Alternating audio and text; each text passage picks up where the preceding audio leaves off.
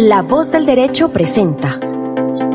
Panorama económico. Los hechos, las cifras, las medidas oficiales, el sistema cambiario, monetario y crediticio. Dirige y conduce Luis Alberto Ávila. Bienvenidos a Panorama Económico con la dirección general del doctor José Gregorio Hernández Galindo. Hoy les acompañamos Jimena Charri, Alejandro Velandia, Alberto Ávila, en el control máster el ingeniero sonido Luis Daza. En el plano internacional iniciamos Panorama Económico con la referencia natural del incremento del precio del dólar este, aquí en Colombia, pero que obviamente tiene una incidencia muy fuerte. Eso viene de toda una red internacional. Estados Unidos sube la tasa de interés. Eso genera un apetito de inversión en Estados Unidos y una presión por adquisición de más dólares. Ese es uno de los, de los factores. Otro factor es también el incremento de los precios de los el petróleo, el gas y ese incremento también pues genera también una transferencia a un refugio que se compra también de dólares. Entonces, esos son los elementos, obviamente, hay otro, la, alimentos, la crisis de alimentos que estamos viendo y la guerra de Ucrania-Rusia. Presidente. y, desde luego, cada, obviamente que las medidas monetarias sí las toman los bancos centrales, no lo toman los presidentes. El banco, la Reserva Federal de Estados Unidos toma la decisión independientemente del presidente que esté. El presidente puede ser Barack Obama, Trump, eh, Joe Biden. Ellos suben o bajan la tasa de interés porque supuestamente la teoría general es que los bancos son autónomos y los bancos toman la decisión de política monetaria de subir o bajar la tasa de interés. Esta tasa de interés de captación es una tasa administrada, no es una tasa que obedece a la oferta y demanda del mercado. Eso que quede muy claro en toda nuestra querida audiencia en panorama económico, porque no es una tasa que le esté, dijéramos, fluctuando de acuerdo a oferta y demanda mundial. Simplemente establecen las condiciones de la economía global, el momento indicado y uno de los argumentos, pero que realmente en, la demostración gráfica, eh, en cualquier momento se puede hacer una comparación. Si la tasa de interés está en cero, de captación está en uno, en dos, y sigue subiendo, naturalmente que eso va, la inflación va siguiéndole la pista a la tasa de interés. Si la tasa de interés llegara a 40, 50%, obviamente la inflación no va a estar en cero, porque la tasa de interés arrastra, lleva, empuja a los precios, porque naturalmente los empresarios, las familias, eh, el mismo Estado que está endeudado, si sube la tasa de interés de captación, sube la tasa de colocación y eso genera unos sobrecostos en todo el aparato productivo y por eso sencillamente es que se genera también ese espiral inflacionario. Entonces, por eso esa famosa frase que la, la de medicina es más costosa que la enfermedad es que al paciente se le da una medicina, pero le afecta a otros otras partes del organismo. Asimismo le pasa a la economía. Sube la tasa de interés y afecta a toda la producción y naturalmente no se reactiva la economía, sino por el contrario. Hoy vamos a escuchar a empresarios de Estados Unidos, a un analista de Nueva York, que nos va a decir qué está pasando en los Estados Unidos y qué va a pasar en el mundo. O sea, naturalmente ya los mismos economistas reconocen que subir las tasas de interés se prepararon las condiciones para una recesión económica. Y esa situación, pues naturalmente es como una especie de fotografía. En 1985 pasó una situación más o menos idéntica a la que se está viviendo. Se subieron tasas de interés y todo el mundo decía, no, es que vamos a anclar, vamos a detener la inflación. Eso no lo puede tener porque si no hay alimentos y los costos de producción de los alimentos están creciendo, crece el precio de los fertilizantes, crece el precio de las materias primas, crece el precio de los fletes, sube el precio de la gasolina, esas son las causas de la inflación, no son, las, las tasas de interés. Pero de todas maneras, estamos en ese mundo, estamos en esa realidad. Todos los bancos están, digamos, como una comparsa, haciendo la misma, tomando la misma medida y con esa misma acetaminofén que le estamos dando a todas las economías del mundo, vamos a tener los mismos resultados. Adelante, profesor Alejandro. Muy buenas tardes a todos los oyentes de Panorama Económico. Eh, mis estimados colegas Luis Alberto Ávila, Jimena Charri, doctor José Gregorio Hernández Galindo, director, y nuestro ingeniero de sonido Luis Daza. Es importante mirar todos los ángulos de la información, pero hay una cosa que es clara, y vamos a dar un ejemplo. Vamos a hablar primero, en panorama internacional, de las tasas de los bancos centrales más importantes del mundo. Vamos a comenzar por Brasil. ¿Y por qué comenzamos por Brasil? Recordemos que la política, la tasa, la subieron al 13.75%, mi estimado profesor Luis Alberto. Y hay un comparativo que voy a hacer. Obviamente las tasas las tratan de subir es para controlar la inflación. En el caso de Brasil sí ha dado mucho efecto. siendo que es dentro de las economías más, dentro de las 15, 12, 10 economías más importantes del mundo por tamaño, recordemos que sí ha surgido efecto en Brasil. Si vamos a mirar el dato anterior, el dato actual de la inflación en Brasil es 7.17%. El anterior era 8.73% y antes era más alto. Entonces, esa, esa forma agresiva del Banco Central de Brasil de subir la tasa sí ha surgido efecto en Brasil, porque la tasa ha venido bajando. Entonces es importante anotar esto. Y a nivel internacional, vamos a mirar al mundo con el tema de la inflación. Recordemos que los países con menor inflación del mundo, de las economías más desarrolladas, tenemos a China, que el dato de inflación es del 2.8%. El segundo, con más baja inflación, economía desarrollada, es Japón, 3%. Arabia Saudita, 3.1%. Y Suiza, 3.3%. Entonces no se puede estar diciendo, eso pasa como el, como el que queda mal con los pagos o el que no consigue trabajo. Empieza a decir, no, es que esa es la situación, es que el día llovió, que es que hizo sol, que no pude, pude. O sea, el ejemplo acá es que toca hacer la tarea. Los países que son juiciosos y desarrollados en sus cuentas tienen unas finanzas estables. Los países que son desordenados en el gasto tienen un sistema de implosión y explosión. En este momento, como estamos hablando de panorama internacional, más adelante haremos el paralelo en la economía colombiana, cómo viene el dólar, que es un escándalo, cómo tenemos una economía en desorden y también cómo hacemos el tema de buen manejo para tener una economía de verdad con visión, con desarrollo y con viabilidad. Miramos, por ejemplo, otros datos importantes a nivel internacional. Estábamos mirando el tema de las tasas de interés. Miramos que la Reserva Federal de los Estados Unidos la tasa la tiene en el 3.25%. Banco Central Europeo 1.25%. En el Reino Unido es del 2.25%. En Suiza 0.50%, Canadá 3.25%, Japón menos 0.10%, Rusia tiene su tasa en el 7.50%, India subió su tasa y la tiene en el 5.90%, en el caso de la China 3.65% y recordemos que Brasil es el país de las economías más grandes del mundo con la tasa más alta, 13.75%. Miramos los indicadores en la principal bolsa del mundo, eh, New York Stock Exchange. Miramos al Dow Jones, hoy cerrando levemente negativo, menos el 0.30%, cerrando en los 30.333 puntos. En el caso del Standard Poor's 500, menos el 0.80%, cerrando en los 3.665 puntos. Continuamos con el Nasdaq Composite, que hoy cierra levemente negativo el 0.57% y cierra en los 11.089 puntos. En bolsas eh, Europa y Asia, las más importantes. Miramos la, el referente DAX alemán en la bolsa de Frankfurt, hoy cayendo el 0.71%. Este cierra en los 12.680 y el Nikkei, recordemos en el, el indicador en la bolsa de Tokio, Japón, este cierra también negativo, menos el 0.65%, cerrando en los 27.052 puntos. Exactamente. Y hay elementos interesantes complementarios, o sea, del contexto económico. Si un país tiene déficit comercial, pues naturalmente no tiene ingresos de divisas, que está sacando más divisas que las que está recibiendo si no tiene inversión extranjera porque la política de un gobierno falla y, política tributaria. y la política tributaria espanta la inversión extranjera, pues tampoco va a tener divisas. Si no hay muchos, eh, eh, digamos, nacionales en otro país donde hay dólares, como en Estados Unidos, en Europa, que puedan enviar remesas, pues tampoco vamos a recibir dólares por remesas.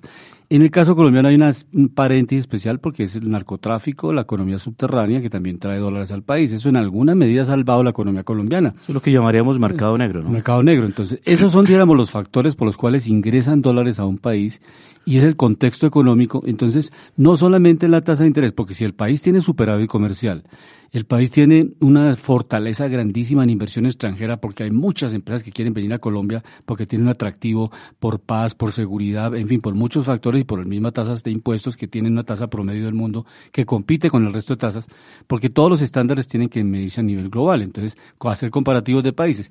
Esas son, digamos, las, las razones integrales de por qué, dijéramos, hay o no una oferta mayor o menor de dólares. Entonces, por, ejemplo, entonces no solamente se le tiene el, aspecto a la tasa de interés, porque la tasa de interés es un elemento. Si la economía está bollante, está en superávit, pues subir o bajar la tasa de interés, la estructura económica es tan fuerte que no le impacta mucho como un país que está en, anemia, en anemia fiscal. O sea, tiene déficit fiscal, tiene déficit comercial, tiene todos los déficits. Entonces, esa economía sí está en cuidados intensivos que es distinto a una economía como la en su momento la tuvo Alemania antes de la guerra Ucrania-Rusia y de la crisis de alimentos y crisis de gas y todo esto, pues obviamente Alemania era superar, superar el comercial, pues no tenía ningún inconveniente, le daba lecciones de disciplina al resto de los países del mundo. Pero si se da cuenta que es por el tema de decisiones. Todos, todos los, todos los elementos son integrales. Decisiones, ¿por qué? Alemania estaba muy bien, usted lo cita. Sí, sí, claro. Tenía eh, superávit comercial, tenía superávit cuenta corriente, tenía superávit eh, presupuestario, era un país que ayudaba a los países de la zona de euro en quiebra, ¿sí? Y les daba auxilio. Gracias a Alemania, es que, por ejemplo, países de Europa que no están muy bien a nivel financiero tienen intereses de deuda de 2.5, 2%, 3%. Recordemos que la deuda de Colombia está fluctuando como entre 3 y 7, ¿no? Sí, Más o menos. Hay muchos créditos que están al, o sea, bonos de deuda pública que están de 3 al 4, al 5, mm. al 6, al 7, mm, ¿sí? y esto se va a ir subiendo porque la calificación del país con lo que se viene, pues es delicado. Claro que esto es de panorama nacional. Pero un, un, tema que veía muy importante, un tema que veía muy importante a nivel de inflación. Mirábamos que la inflación de muchos países es muy baja países desarrollados, ¿sí? Entonces hablamos de una cosa, Obviamente, la política lo que trata de hacer el Banco Central a través de subir la tasa es bajar la inflación. En Brasil está funcionando. Obviamente, como usted lo hablaba, obviamente son mucho más ingredientes, el contexto mucho más ingredientes, mm. pero lo que hay que mirar es que un país tiene que ordenar sus finanzas. Y eso que Brasil se ha descarrilado. Brasil hace 10, 15 años decían que iba a ser la potencia mundial, o sea, más de lo que es, que iba a ser una de las grandes potencias. Pero se vino descarrilando, ¿por qué? El exceso del gasto público. ¿Y a qué voy? Los países que son mal llamados socialistas, porque hacen un mal llamado socialismo, que son despilfarradores, que no manejan bien sus dineros, sus presupuestos, que se exceden en el gasto y no cuidan precisamente esos indicadores en el margen para crear superávit. Por ejemplo, hay muchos países a nivel global que se, que se ponen esa regla general o hay superávit o no hacen nada. Y eso lo hacía Alemania. Pero ¿por qué Alemania se descarriló? Se puso a hacerle caso a Joe Biden y descarrilaron su economía. Alemania gran parte del éxito que tiene se lo debe a Rusia. No sé si ustedes saben por qué. Porque es que Rusia le proveía mucho gas y petróleo a Alemania a unos costos que estaban muchas veces por debajo del mercado contando el transporte. ¿Sí? Entonces, cuando un país es gran productor y adquiere sus materias primas a un bajo costo, pues se vuelve competitivo en la cadena de valor. Pero ¿cómo es posible que en este momento Alemania está posible entrar en muchos números rojos precisamente por hacer mal caso y mal dictado estas políticas, ¿no? Y un llamado precisamente para Europa. La naturaleza les ha dicho, son complementarios en economía. Tienen que respetar esa naturaleza y sentarse a dialogar. Jimena, muy bienvenida a Panorama Económico. ¿Cómo está la situación? Primero, el clima ya, porque aquí estamos en Bogotá en un frío inmenso. Por las mañanas 6 grados, 8 grados de temperatura y en las tardes también cae la temperatura fuertemente. Bienvenida a Panorama Económico. Muy buenas tardes para nuestros queridos oyentes de Panorama Económico, nuestra emisora La Voz del Derecho. Un fuerte saludo para todo nuestro equipo, para nuestros invitados. Pues les cuento que a diferencia de Bogotá, acá estamos a 31 grados. Eh, las máximas para esta semana llegarán hasta 32. Posiblemente la semana que viene ya empieza a descender un poco la temperatura, pero hemos estado con mucho calor esta semana, muy seco, muy húmedo. Y bueno, esperando este cambio de, de temperatura. Quiero arrancar con dos preguntas que se preguntan muchos latinos, en especial la comunidad colombiana acá en Estados Unidos, doctor. La primera es si hay posibilidad de que exista recesión en Colombia y la segunda es qué opinan ustedes si es posible que se llegue a legalizar y agravar la cocaína. Esta ha sido una propuesta del director de la DIAN bastante ambiciosa y bastante comentada en los medios locales acá en Estados Unidos. Entonces quiero que me cuenten sobre eso. ¿Qué opinan? Luego quiero hablarles un poco sobre el régimen, el régimen de zonas francas en Colombia para los inversionistas, que esto es un tema interesante, entonces quisiera más adelante. Sí, eh, pero como estamos, Jimena, de acuerdo, estamos en Panorama Internacional, la dejamos para Panorama Nacional las preguntas porque son estrictamente la economía colombiana, si va a entrar en recesión la economía colombiana. Vamos a escuchar a Ana Nieto, que es analista desde Nueva York, analista económica de Nueva York, para seguir en Panorama Internacional, para que nos comente, ella desde Estados Unidos, desde Nueva York, nos comenta cuál es el panorama económico de los Estados Unidos en este análisis que vamos a hacer hoy acá en La Voz del Derecho. Perdón, confirmamos, Ana Nieto, eh, ¿cuál es el rol? Ella es analista, es economista, analista económica y vive en la ciudad de Nueva York. ¿Pero de qué sector? No, independiente, está independiente, está mm, como una consultora independiente. Escuchemos a Ana Nieto eh, analizando los temas del dólar, el precio del dólar, las implicaciones que tiene, lo que afecta al precio de las materias primas a nivel global, en fin, todos los, los impactos que genera el incremento del precio del dólar, porque la mayoría de monedas del mundo se devaluaron. Obviamente la colombiana es una de ellas, pero ese es un fenómeno global. Escuchémosla y hacemos un análisis integral de estas, eh, obviamente, observaciones muy importantes de este economista. El deterioro de la economía global. ¿Por qué? Porque el dólar es la moneda en la que se hacen las transacciones comerciales globales y las, muchas transacciones financieras, lo cual está encareciendo las materias primas, las materias agrícolas, la energía. De hecho, en Europa está haciendo mucho más severo el efecto de la guerra en, el mercado de la energía. También está haciendo mucho más severo el precio de las importaciones de grano, de cereales, por ejemplo, a mercados como Egipto. Para eh, países como Japón, que tienen un déficit comercial muy fuerte. Esta es una tendencia muy preocupante y más aún para los países que tienen deuda en dólares. Esta deuda cada vez es más cara, va a hacer forzar a muchos países a repensar sus presupuestos para poder servir la deuda y no es extraño que muchos países estén ya llamando a las puertas del Fondo Monetario Internacional pidiendo ayuda. Tanto China como Japón han intervenido en sus mercados para bajar los humos al dólar, pero no lo han conseguido. Puede seguir subiendo porque el presidente de la Reserva Federal ya nos dijo la semana pasada que los tipos de interés van a seguir subiendo hasta el año 2023.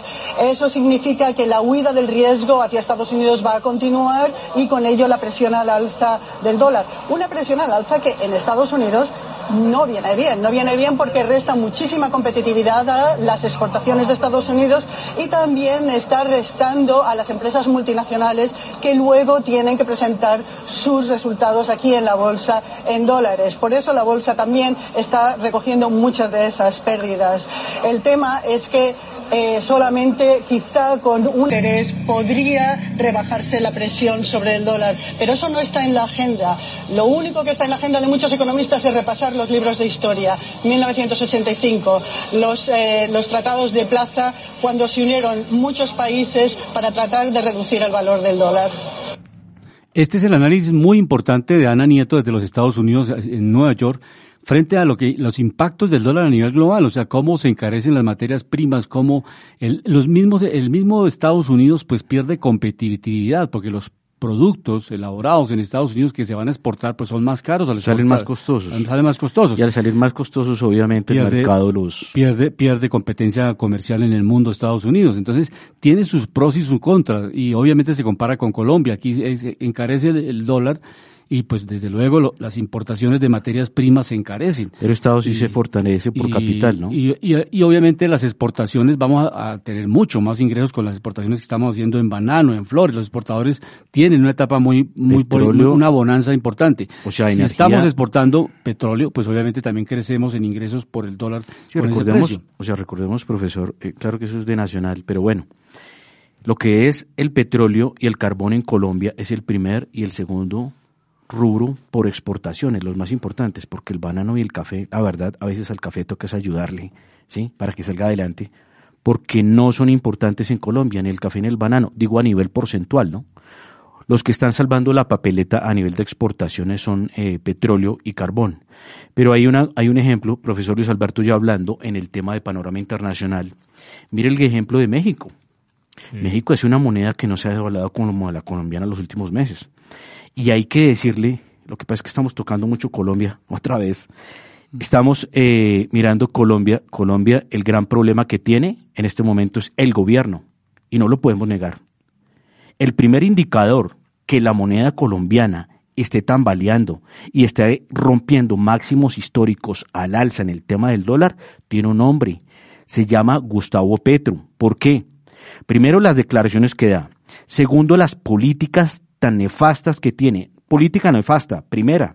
Vuelvo y repito, el primer y el segundo renglón por exportaciones y generación de divisas es el petróleo y el carbón.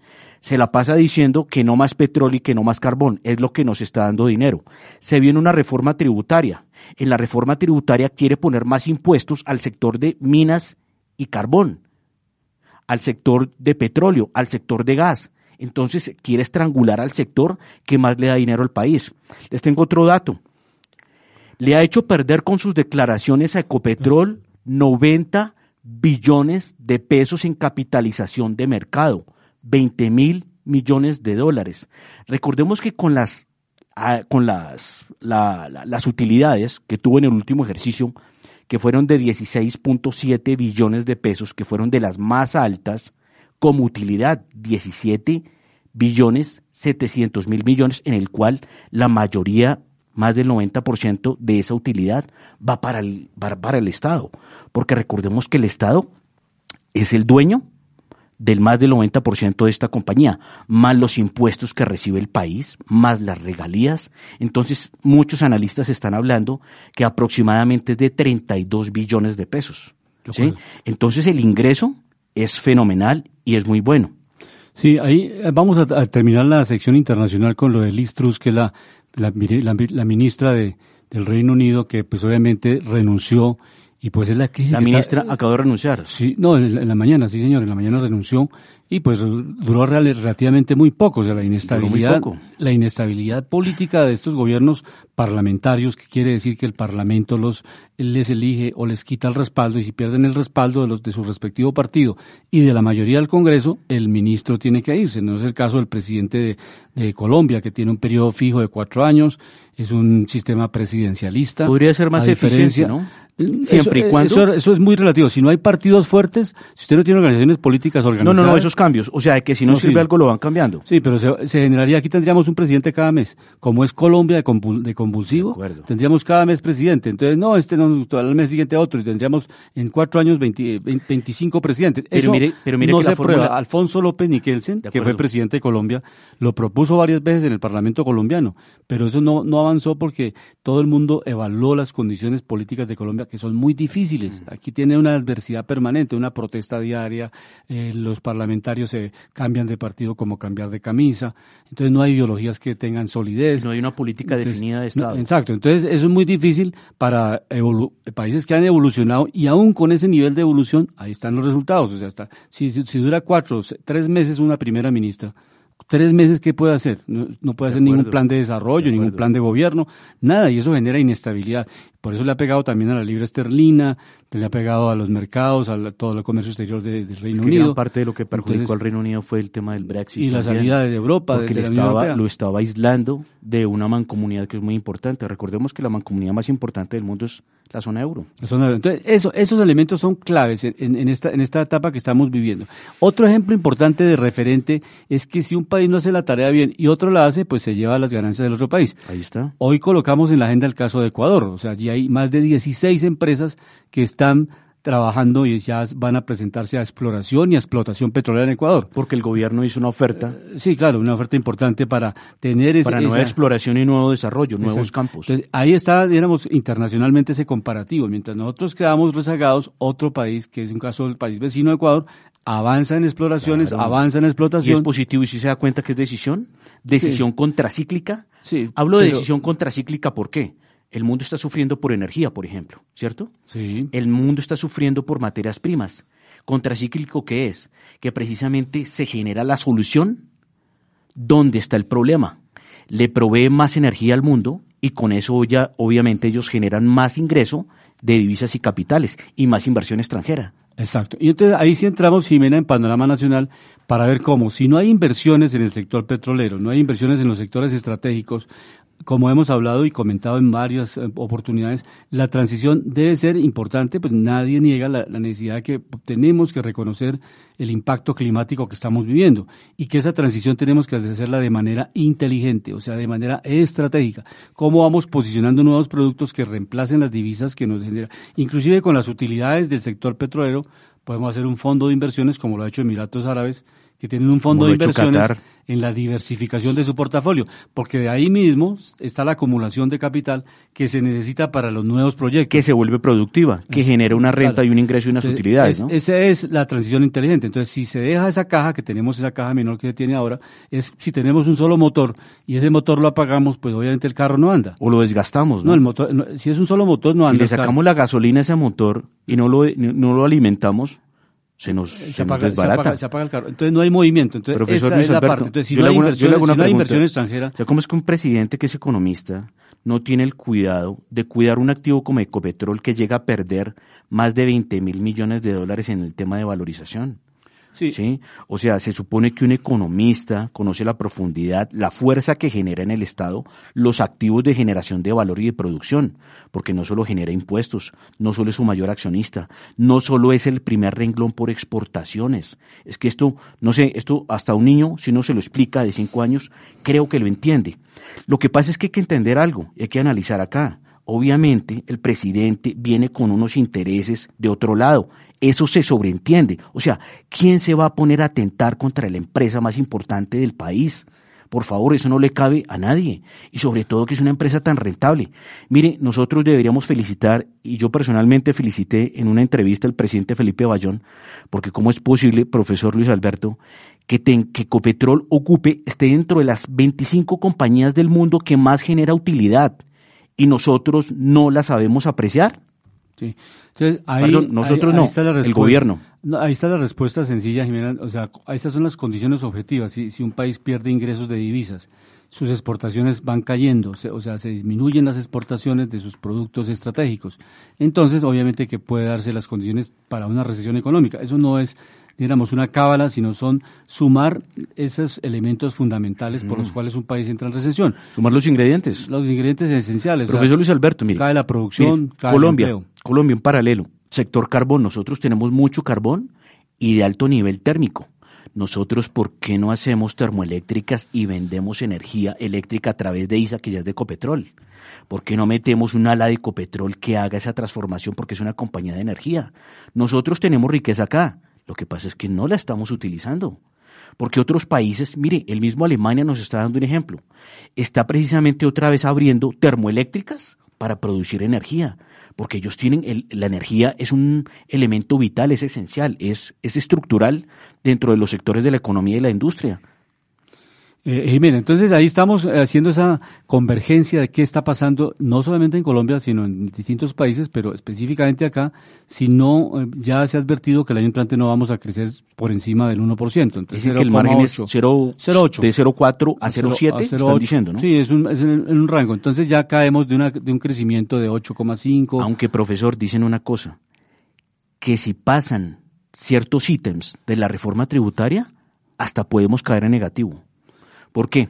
El tema, por ejemplo, de la inversión. Si van a haber más impuestos a, las utilidades, ganancias ocasionales y al sector petrolero y minero, se va a parar la inversión extranjera. Sí. Porque muchos ya lo dijeron. con el dólar entonces? ¿Será que para fin de año sigue subiendo? sí, se está proyectando, pues, se, está proyectando a 5.200. Jimena, si quieres saber, pasa de 5.000 pesos para el año, para final de año y comienzo de año. Pues todo depende. O sea que no van a salir colombianos en diciembre Estados Unidos es más crítico. va a estar difícil. Costosísimo. Es más crítico porque, o sea, ya, ya, nos estamos acercando a la paridad 5 a 1. ¿Qué es paridad 5 a 1? Mm. Que, por ejemplo, para nosotros en Colombia un millón de pesos es lo que para un norteamericano son mil dólares. ¿sí? Entonces, ¿qué tenemos que hacer? Tener 5 millones de pesos para que allá nos alcance como si fuera un millón de pesos. Sí. Entonces, imagínese, ya comprar hasta un tiquete aéreo va a ser costosísimo. Mire, yo me acuerdo, si cuando estaba, y no sé, Jimena, que ha estado de pronto desde pesos a dólares, me acuerdo que prácticamente si uno está en un hotel en un día, si uno está pagando hotel en un día, comidas por fuera, transporte por fuera y diversiones por fuera, uno se puede estar ganando de 700, uno se puede estar gastando. de 700 mil a 8 a un millón de pesos diarios. Sí, sí, sí, si es turista. Ah, Entonces eso es costosísimo. Difícil, difícil. La salida de manera de hacer turismo en el exterior con el precio del dólar es bien complejo. Tiene que tener las reservas y llevar un buen capital para que no pase eh, fugias en, eh, fuera, fuera, de Colombia. Pero en este análisis, adelante Jimena. Sí, pero entonces en este momento los colombianos que pensarían en sacar su dinero no es tampoco el mejor momento, ¿no? Porque ¿qué podrían hacer si, por ejemplo, invierten el dinero en... ¿Sabes qué se esperaría del mercado, Estados Jimena? Unidos de pronto no es como lo mejor, ¿cierto? Sí, ¿sabes qué se esperaría en este momento? Ojalá, pero es que todo depende del presidente, porque yo digo que es que el presidente, o sea, ya analistas de mercado ya lo han dicho, muchos, y uno lo mira por los números. Es que obviamente si él desvirtúa cada rato el sector que más le da dinero al país y dice que le va a poner más impuestos y que lo va a asfixiar y lo va a ahogar, eso es la implosión económica. ¿Por qué? Escuchemos mejor como el ministro Campo, que es como el que nos da más línea, ¿cierto? Yo pensaría pero, que en este pero, hay que... Sí, Jimena, pero hay una cosa, que recordemos que Ocampo está trabajando para el presidente, de cierta forma le está haciendo un contrapeso, pero no se lo puede hacer mucho, porque él sabe que tiene que seguir unas reglas y unas órdenes. Pero si uno escucha hablar Echeverry, Alberto Bernal y afuera internacionales están mirando a Colombia precisamente con estos ingredientes, porque es que recordemos, esto funciona es con ingreso de dólares. Y si usted va a matar el ingreso de dólares a través del sector de energía, pues impresiona el país. Aquí les tengo el dato de dólar, por ejemplo. Hoy estamos cerrando con el dólar a 4.904 pesos otro máximo histórico nunca antes visto en toda la historia de Colombia. Y viene subiendo solo con velas verdes, profesor Luis Alberto. ¿Qué quiere decir eso? Que viene en una fase de rally que es crítico, o sea, no tiene ni correcciones. Todos estos días ha tenido vela verde seguida. Y eso obviamente genera mucho pánico. ¿Qué se esperaría cuando hay una subida de estas? Que haya también una corrección. Pero muchos están diciendo que si el presidente no toma una medida ya, el dólar va a quedar muy normal o sea, se va a normalizar su tendencia por encima de los 5 mil. Y Pero eso miren es un que problema. el presidente, ahorita en, una, en un foro en el que está con el ministro Campo, acaba de decir el presidente que se respetarán todos los contratos de exploración y explotación de petróleo y gas que ya están. Que ya están, que ya están Jimena, claro. ¿Y los nuevos? Sí. Sí. ¿Y los nuevos? Porque es que hay una cosa que yo les voy a contar acá, perdón, para ampliar más la información. Resulta que el tema de la exploración, la perforación y la sostenibilidad de los campos es algo complejo. Hay campos que se están desgastando, profesor Luis. Que ya están abiertos, están, pero se están desgastando. Ya, o sea, ya no tienen reservas. Sí, que ya las reservas se están acabando. Por eso es que se tiene que siempre quedar abierto el tema de exploración y perforación. ¿Por qué, Jimena? Porque es que mientras que tú encuentras el, el pozo, reservas. sí, mientras que tú encuentras el pozo, haces la sísmica, traes los taladros, haces la perforación, creas la maquinaria, creas los ductos, el almacenamiento y la exportación, puede pasar uno, dos, tres años. ¿Sí? Entonces, por eso es que toca recomponer todas esas reservas que se están acabando. De acuerdo. Sí, ese, eh, dijéramos, eh, Jimena, la dinámica que está, el ministro de Hacienda lo ha dicho, eh, en, varias oportunidades que no, no está de acuerdo con el control de cambios, que es obviamente que es, mm. dejarlo a la libertad del mercado, porque esa experiencia la tuvo Venezuela y no, le, no, le, fue bien. hacer una contención de que en el pasado, por allá en el gobierno de Carlos Gerard Restrepo, se, se trabajó con el estatuto cambiario y se trabajó con una franja cambiaria esa franja cambiada significaba que el dólar se movía en esa época, para la época del, expresidente Lleras, se movía entre 500 y 1000 pesos el valor del, dólar. Se pagaba, en esa franja no se podía subir ni menos ni más. Era un mínimo y un techo. Pero eso en el siglo XXI, en, en un mercado libre, no se puede hacer porque eso simplemente es ahorcar todas las posibilidades del flujo de, capitales en el mundo. Y es barata la economía. Entonces no, no, no, es posible. Ya el, profesor Ocampo lo ha dicho que no se, va, no se va a implementar eso. Ahora falta es que se llegue a un consenso porque, como lo comentaba, vamos a escuchar al exministro de, de Minas, Diego Mesa, que hace un análisis sobre el fracking y sobre la, la exploración. ¿Exministro? El exministro ¿De, de, Minas, del gobierno del presidente Duque. Vamos a escucharlo porque él, sustenta básicamente por qué la exploración es necesaria para sustentar. Vamos a escuchar al, al ex, exministro de Minas, Diego Mesa. Esa es, mi opinión. ¿Y qué quiero decir con esto? Mire que para el caso del fracking se hicieron unos pilotos y se hizo algo que no es distinto a lo que, hizo con lo que se hizo con las vacunas del COVID. Hay tanta preocupación en Colombia que se dijo, hagamos unas evaluaciones científicas objetivas y eso es lo que se está tratando de hacer, para que los resultados nos digan si efectivamente eso sería muy nocivo, muy negativo ambientalmente o no. Y fíjense que una sociedad que decide no o, renuncia a tomar sus decisiones a partir de la ciencia, yo creo que es una sociedad que se mete en problemas. No puede ser un tema de quién más fuerza política tenga, quién es el que más ruido hace, quién es el que más capacidad de presión haga. Eso no es una buena manera de tomar decisiones. Entonces, sobre lo del fracking, yo lo que quisiera ver es que se puedan completar los pilotos y que se haga una evaluación objetiva y que se diga si, si esto se puede hacer seguro, no renunciemos a ese gas. Y si sí se puede, y si no se puede hacer seguro, pues que digamos, esto no va y no hay problema. Pero es que si ni siquiera queremos dejar hacer los pilotos, imagínense, esto, esto me parece que es una muy mala manera de decidir y, y, rescato las palabras del, del exministro de Ambiente, uno de los principales ambientalistas que tiene el país, Manuel Rodríguez, que hace también la semana, ya se lo he oído varias veces decir, que, que esto ha cambiado, que esto ha cambiado y que la ciencia ha cambiado y que, y que hay que mirar esto con mucha más objetividad y con menos política. Entonces, yo creo que sería, sería una lástima renunciar a esas reservas de gas eh, porque lo necesitamos y, y, y, tenemos la manera de saber si se puede hacer con seguridad o no. Pero aún si renunciamos a fracking, hay mucho más gas por encontrar que no es de fracking. Y ese sí que sería una mala idea o sería una, una sí, sería un gran error renunciar a él, el exceso, y eso no es solo energético, ¿no? Porque yo he dado argumentos energéticos, eso también tiene que ver con los temas fiscales y tiene que ver con los temas de equilibrio macroeconómico, el, petróleo, y no solo el petróleo, sino el carbón, pero el petróleo eh, está en el corazón de mantener nuestras cuentas externas y de que el dólar no esté más caro. El petróleo es fundamental para la inversión extranjera, el petróleo es fundamental para las cuentas y el equilibrio fiscal. Entonces, hay una cantidad de cosas en que, en que si nos descuidamos en ese frente se nos van a rear varias cosas de la economía. Y, y sigamos con esta, esta entrevista con el exministro, escuchemos qué opina frente a la exploración petrolera. Escuchemos la segunda parte de esta entrevista con el, el exministro Diego Mesa. Llevamos apenas dos meses de, de gobierno y creo que todos los gobiernos cuando llegan, eh, sufre, su, su, agenda de gobierno sufre una metamorfosis, en que por un lado las cosas que quería hacer, algunas de las cosas que quería hacer se da cuenta que no son tan buena idea hacer, y otras cosas que no quería hacer se da cuenta que le toca hacer, y eso es lo que pasa en este primer, digamos, semestre de gobierno. Yo creo que al gobierno actual, como todos los gobiernos anteriores, está definiendo su agenda, está teniendo esa metamorfosis.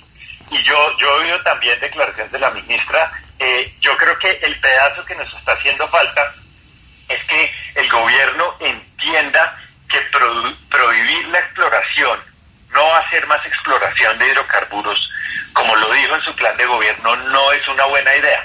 Y que dé esas señales. Yo creo que esa señal sería muy bien recibida por todo el mundo, porque es que no hay ninguna buena razón para no hacerlo, ninguna, ninguna buena razón. Y necesitamos, creo que más claridad. Hace unas semanas el ministerio lo dijo, ustedes lo, lo reportaron, lo cubrieron. Eh, y, y, después el ministro de Hacienda salió a aclarar que no, que lo estábamos mirando. Entonces sería bueno que de una vez digan, digan, eh, esto no, no, no, no va contra nuestras propias intenciones de política y podamos seguir trabajando en otros, en otros temas de gobierno y en otros temas de sector que son muy importantes. Sector y sobre todo empresas como Ecopetrol tan grandes, importantes, no solo en Colombia, pues tienen, tienen mucha flexibilidad y tienen, tienen, digamos, una declaración eh, o unas declaraciones o señales de política que no, que no sean del todo claras no la van a, no la van a acabar. Pero sí, sí es muy importante de nuevo esa claridad. Nosotros vimos lo que pasó con el precio de la acción de Ecopetrol hace unos días el precio de la acción de Ecopetrol ha perdido cerca de 20 mil millones de dólares en, en, valoración y esto tiene que ver con la incertidumbre que se genera sobre el futuro. El negocio de Ecopetrol hoy está en los hidrocarburos. Si no hay claridad si Ecopetrol puede seguir explorando y accediendo a las reservas que tenemos, pues en los mercados lo castigan. Eh, eso se refleja en el precio de la acción, que es el, el, el, valor de una compañía o su capacidad para generar ingresos en el futuro. Eso, eso está ahí castigado. Entonces, de nuevo, eh, lo, lo, que es más importante a mi modo de ver ahora es que entendamos que en esto no estamos en desacuerdo, que la señal de permitir la exploración de, de hidrocarburos no nos va a hacer ni menos amigables nos va a hacer más responsables fiscalmente y nos va a ayudar a que la transición energética se haga, pero a menor costo para todo el mundo. Entonces no, no, no, no pareciera tener sentido no hacerlo. Este es el análisis que hace el exministro de Minas y Energía, Diego Mesa, que fue ministro del gobierno pasado, porque la idea es esta, acá tener las distintas opciones. La próxima semana seguramente estaremos entrevistando a, los ministros del gobierno del presidente Petro, porque la idea es ese, ese balance, escuchar los pros y los contras, pero evidentemente se plantea, yo puedo hacer una exploración de algo y no quiere decir que voy a ejecutar un proyecto, sencillamente exploro tengo una reserva y si en 20 años estudiar la viabilidad y todo. Si ya, si ya no hay condiciones y ya pongo, estoy exportando hidrocar, eh, hidrógeno verde y estoy exportando 20 billones eh, al año me están dando unos ingresos de 30, 40 billones en hidrógeno que estoy exportando, pues obviamente puedo empezar a hacer un, comparativo y una, especie de balanceo, exporto más petróleo, exporto más hidrógeno, exporto más cannabis, porque tengo unas fuentes de divisas muy fuertes que puedo ir reemplazando paulatinamente. Eso lo dice el ministro, tenemos que tener unas alternativas para seguir recaudando divisas o si no tenemos problemas fiscales. O sea, vamos a tener los departamentos, los alcaldes diciendo, ¿y por qué no me dan más regalías si necesito construir la escuela, ampliar la universidad, ampliar los laboratorios, en fin, hacer inversiones en proyectos estratégicos en las regiones que se hace con, con el, los recursos del sistema general de regalías? Y esas regalías salen de los impuestos de los hidrocarburos. Entonces, si no hay esa, esa, ese colchón financiero. Los impuestos, profesor Luis ese, ese, colchón financiero, entonces vamos a tener una explosión social muy fuerte. Entonces, eso, esa es la parte. Mire la cantidad es la dinámica que se da eh, eh, de, manera dialéctica. No puede uno ser radical diciendo que no, que Mire la cantidad de dinero que van a perder solo por regalías. Eso sin contar con el tema de impuestos y sin contar también lo que deja de percibir el gobierno por el tema de utilidades de Copetrol que recordemos que fueron de 17, 16.7 billones. Eso es un mundo de dinero. Mire, profesor Luis Alberto, ¿qué tal si se hicieran la proposición más bien de coger esas utilidades de Copetrol y empezar a comprar activos, más activos de petróleo, más compañías de petróleo, más campos petroleros? Imagínese, imagínese el tamaño de Copetrol que ahora tiene a ISA, para transportar energía. Imagínense si se ancla con el tema de carbón, que somos mucho más ricos en carbón. Colombia es uno de los países potencia en carbón. Lo que pasa es que no tenemos esa industria tan desarrollada como Australia, como Rusia, como Estados Unidos. Pero el potencial que tenemos en carbón dicen que nos daba para más de 150 años. Y dicen que el carbón de Colombia tiene un alto componente energético, que es muy bueno es muy apetecido a nivel internacional. Entonces miramos precisamente el precio de la acción de Copetrol hoy está cerrando en 2.285. Profesor Luis Alberto, en los tiempos de gloria de Copetrol, cuando las utilidades estaban fluctuando cerca a los 16, 17 billones de pesos, el precio de la acción llegó a tocar los 5.800 pesos. Pero eso fue hace rato, Alejandro, eso fue hace como por lo menos cuatro años, eso fue por lo menos dos gobiernos sí, anteriores. Claro, pero es que por eso lo estoy hablando, Jimena, porque Ecopetrol, si tuviera, es que vamos a hacer un, un recorderis.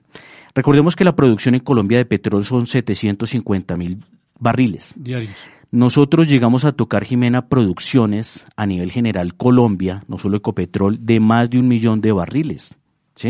O sea, nosotros prácticamente en Colombia redujimos la producción de energético, hidrocarburos, en 25%. Eso es mucho. Si nosotros no tuviéramos esa producción reducida, se hubiera generado más ingreso. Y obviamente es que el tema, no sé si lo entiendes, Jimena, bien, el precio de la acción de lo que hablo de 5.800 es que con el precio con las, con las utilidades que tuvimos en este momento, el precio de la acción mínimo debería estar por encima de los cuatro mil pesos, Jimena. ¿Sí me entiendes? Pero no tiene que ver, pero no tiene que ver con el gobierno. Porque claro que sí, Jimena. ya te lo explico por qué. viene de dos gobiernos anteriores. No, Jiménez del actual. Tú dices que llegó a cinco mil, duró ese precio como tres meses, no duró más que eso. No, Jimena, ya te lo explico por qué. El gobierno sí tiene mucho que ver por qué porque entiéndeme que el gobierno ha dado declaraciones opuestas a lo que necesita la empresa y el sector, que no le va a permitir más exploración y desarrollo, no le va a permitir más generación de reservas, Jimena. Una empresa. el precio viene, el precio de la acción de Ecopetrol ha estado todo este año al mismo precio. Si eso fuera cierto, estaría a mil pesos la acción en este momento, Alejandro. Entonces no, no, no. Jimena, es que está a 2.285. Y, hace cinco meses estaba el precio es muy bajo. No, nosotros, claro, Jimena, pero eso fue ya fue, pero eso fue, Petro y después. Pero Jimena, eso fue por la por la baja de la pandemia, porque es que recordemos que la pandemia, como hizo un paro de la economía, llegamos a tener precios de, dólar de barril a 2 dólares, a 5, a 10, no sé si ustedes se acuerdan. es por eso, Jimena. Pero es que acá la matemática es básica, esto no es ni ideologías, ni de tendencias ideológicas, sino de matemática práctica. ¿A qué voy? Con esas utilidades que tuvimos de casi 17 billones, la acción debería estar por encima de los 4 mil pesos. Pero como el dictado del gobierno es atacar el sector y la industria, pues obviamente se para todo, Jimena, porque los inversionistas ya no van a traer para seguir explorando, por un lado. Por otro lado, los que tienen las acciones están saliendo de ellas. Hay más venta que compra. Y ya muchos no van a querer comprar, a menos de que el presidente salga con la ministra a decir que eso lo dijeron los analistas esta semana el presidente podría parar la, la, subida del dólar diciendo, nosotros vamos a parar esto por ahora y vamos a generar más exploración, desarrollo y vamos a generar más incentivo para las empresas de energía. Inmediatamente el dólar se cae y empieza a entrar mucho dinero, porque Colombia era uno de los países que venía con gran desarrollo. Colombia llegó a tener más de 200 empresas de petróleo en Colombia. De acuerdo. Bueno, vamos a, avanzando en el análisis que tenemos. Eh, pues obviamente aquí hay muchas noticias. La reforma tributaria en el Congreso está avanzando, fue aprobada en las comisiones terceras conjuntas de Cámara y Senado, pero naturalmente hay unos artículos que no ha caído bien, el Partido Liberal mm, ya se está retirando, estableció unas líneas rojas, o sea, quiere decir que hay unos puntos que no va a votar el Partido el Liberal. de la U también, ¿cierto? El partido, de la U. Entonces, ¿Y el Centro Democrático? Hay una concertación. ¿no? el Centro Democrático siempre ha estado en oposición porque es el partido de oposición. No, pero digo contando ya la Pero, pero la, la sumatoria sí, entonces esta semana tiene unas reuniones, ojalá se logre una concertación porque es muy complejo Dijéramos, eso esa es dijéramos, la visión que se debe tener a mediano y largo plazo.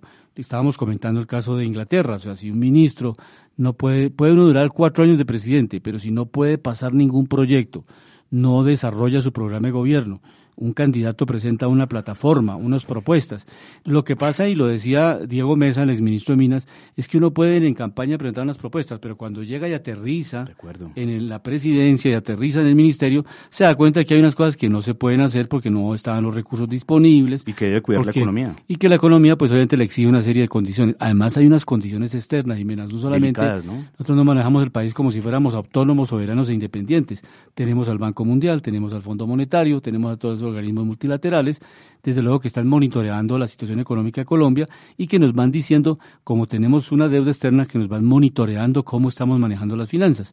Esas razones son las que llevan a que los ministros de Hacienda tengan que estar permanentemente en reuniones con las calificadoras de riesgo, con los bancos, con los acreedores, con el Fondo Monetario, con el Banco Mundial, pues tratando de conciliar lo que las políticas económicas de Colombia con el mercado financiero internacional. Es así de práctico. Y que se nos está subiendo la deuda con este dólar a 4.900, ¿no? Sí, sí, eso Entonces prácticamente nos está rompiendo ya los cálculos precisamente de lo que hay que pagar. Por eso fue que Petro salió en los comunicados a echarle la culpa de todo a Estados Unidos y decir que Estados Unidos tiene la culpa de todo. Pero lo que yo le digo, profesor Luis Alberto y Jimena, uno tiene que hacer la tarea. Porque eso es como cuando pasa la situación en un país. No, que es que la situación está difícil. Sí, claro, pero uno tiene que hacer su parte. Ir a buscar de empleo, trabajar, generar utilidades, pagar sus deudas. ¿Sí? O sea, unas condiciones internas. Eso. Y ahí la parte contracíclica, ¿qué, qué es? ¿Sí? Si uno se está cayendo en algo que lo necesita, pues ataque eso mismo y genere un valor. Y recordemos una cosa, y en un diálogo también con Jimena, hay que cuidar el sector que es la sangre del sistema. Recordábamos hace unos años, hace, sí, hace dos, tres años, cuatro, cinco de las compañías con más ingresos en el mundo, petroleras, energía, porque es que la energía es muy importante. La energía no solo los mueve el hogar, los automóviles, la carga, Muchas empresas. los viajes, todo, el tema es estructural. Por eso es que Alemania también era fuerte, por eso es que Alemania no quiere pelear con Rusia. Angela Merkel está en el trabajo de tratar de conciliar. ¿Por qué? Pobrecito los alemanes, porque es que Joe Biden feliz vendiéndole el, el gas a tres y cuatro veces de lo que vale. Pero eso obviamente está rompiendo el aparato productivo de Alemania por los costos generalizados. ¿sí? Y ellos saben que no pueden avanzar a través de eso. Sí, eso, esa es una referencia clave en Alemania. Esta semana también la, la ANDI, la Asociación Nacional de Industriales Jimena, Brook Master, o Bruce McMaster, ha planteado también la situación de, de, su inconformidad frente a unos, a unos artículos de la reforma tributaria. Pero repito, la idea central, y por lo menos acá en Panorama, en la voz del derecho, eh, este Estado social y democrático, la idea es construir una convergencia, o sea, puede haber diferencias, eso es natural. La idea es que se lograra en democracia unos mínimos de acuerdo. O sea, bueno, queremos 25 billones en la reforma tributaria, no se alcanza porque se afecta mucho a la empresa, en fin. Entonces bajémosle esa meta a 13 billones, eso es lo que están negociando. O sea, reducir un poco los márgenes, hacer sí la reforma porque la necesitamos para, para, enviar un mensaje también al mundo que aquí estamos, disciplinados, estamos haciendo la tarea.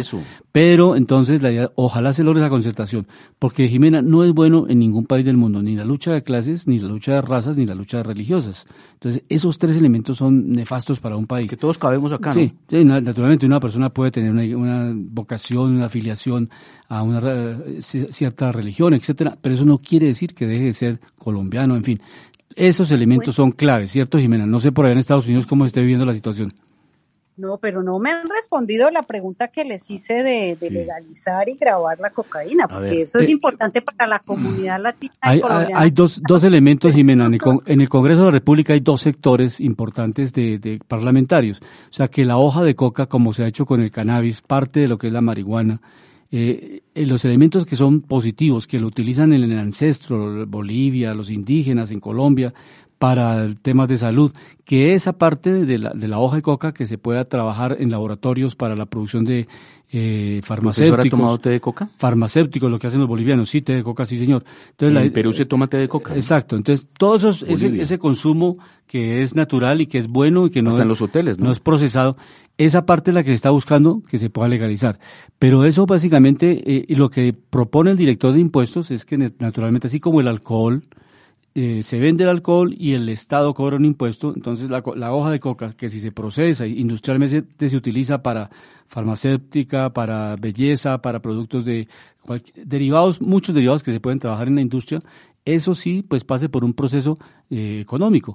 Inclusive la, la, la, cocaína procesada, ya con todo lo que tiene que ver con los eh, lo que se importa de químicos de Estados Unidos, la cocaína que se consume ya para, pues obviamente como Profesor, un paréntesis. Esa parte también se plantea que se le cobre impuestos porque eh, eh, se está perdiendo. O sea, el alcohol, que es malo para la salud, se le cobra impuestos y el Estado pierde una serie de ingresos por eso. Pero eso, por lo menos en el Congreso de la República, en esta legislatura, en este año, no alcanza a pasar ni a presentarse un proyecto y no hay las condiciones tan rápidas para que pueda tramitarse. A mí me parece que el tema es bueno y es positivo porque no sé si ustedes recuerdan que, por ejemplo, la morfina, eso precisamente, no me acuerdo si viene de la heroína o del opio, otras drogas, hay muchas drogas, eh, perdón, medicamentos que vienen a través de este tipo de plantas, ¿sí? Entonces, la industria que tendría esto sería un buen potencial y para otros usos, porque recordemos que en estos países se toman también la hoja de coca. El tema a mí me parece que es positivo siempre y cuando haya una buena regulación y pueda salir adelante. Y en el otro tema que preguntaba Jimena de la recesión, sí, ya lo había dicho, y el tema es, saliéndonos de las afiliaciones, Jimena, porque es que uno acá, yo he aprendido a ser afiliado a los números, Jimena. ¿Sí me entiendes? O sea, no es por lo que diga un señor ni diga el otro, sino si las cuentas nos cuadran. Jimena, ¿a quién se le ocurre dañar el sector que más genera dinero en el país? Es un economista. Pero como es un economista que no ha estado precisamente en el tema de mercados, está desfasado. Porque si se pone a leer solo teoría económica y no se pone a leer indicadores y hacer triangulación, se pierde. Pero ¿quiénes son los perdedores, Jimena? Somos todos acá. Y pobrecitos los colombianos, ¿por qué? Mira, nomás el hecho de, de querer viajar afuera ya es algo casi que imposible para la mayoría de la población. Lo otro, como nosotros importamos, Jimena, más de lo que exportamos, inflación directa, Jimena. ¿Qué quiere decir eso? Más pobreza, Sí, hay, factores en pro y en contra, y eso los vamos a escuchar aquí en Panorama Económico. Escucharemos la próxima semana a las opiniones de eh, los funcionarios del gobierno, el presidente Petro, así como escuchamos a los exministros, para que tengamos los dos puntos de vista. O sea, y ojalá se logre esa concertación por beneficio del país. Es y sabe que lo interesante, profesor, hacerle las preguntas verticales, porque acá no se trata de llevarnos la idea si nos vamos por un hueco, sino de mirar que tengamos la mejor fórmula para salir adelante. Pero yo les digo eso, mire, más de que el petróleo y la energía genere mucho dinero y que es tan vital y tan esencial, es que es el vértice del sistema, es la estructura. Y nosotros tenemos un activo tan bonito que se llama Ecopetrol, que ya es dueño de Isagen, que es una super multilatina, ¿sí? Cuidémosla. Sí, Jimena, cuénteme. No, pues eh, eh, un, un, comentario que estaban haciendo en redes, un chiste, pues un chiste económico bastante, no sé qué opinen ustedes, pero decían que el dólar se había subido porque se había reunido Mariana Mazzucato con el ministro Ocampo la noche de ayer. Entonces, ese fue un, un, tema que estaban diciendo. No, la profesora, la profesora Mazzucato. La profesora. No, la profesora Mazzucato está en Colombia y va a estar el 25 en un evento nacional que se va a realizar. Pero la profesora Mazzucato lo que dice es, ella, digamos, como en, la, en el pasado muchas escuelas de pensamiento, muchas eh, doctrinas han planteado eh, que, por ejemplo, la agricultura era la fuente de la acumulación y para unos, por ejemplo, para los mercantilistas en el pasado, digamos, otro renglón de la producción no era realmente generación de valor.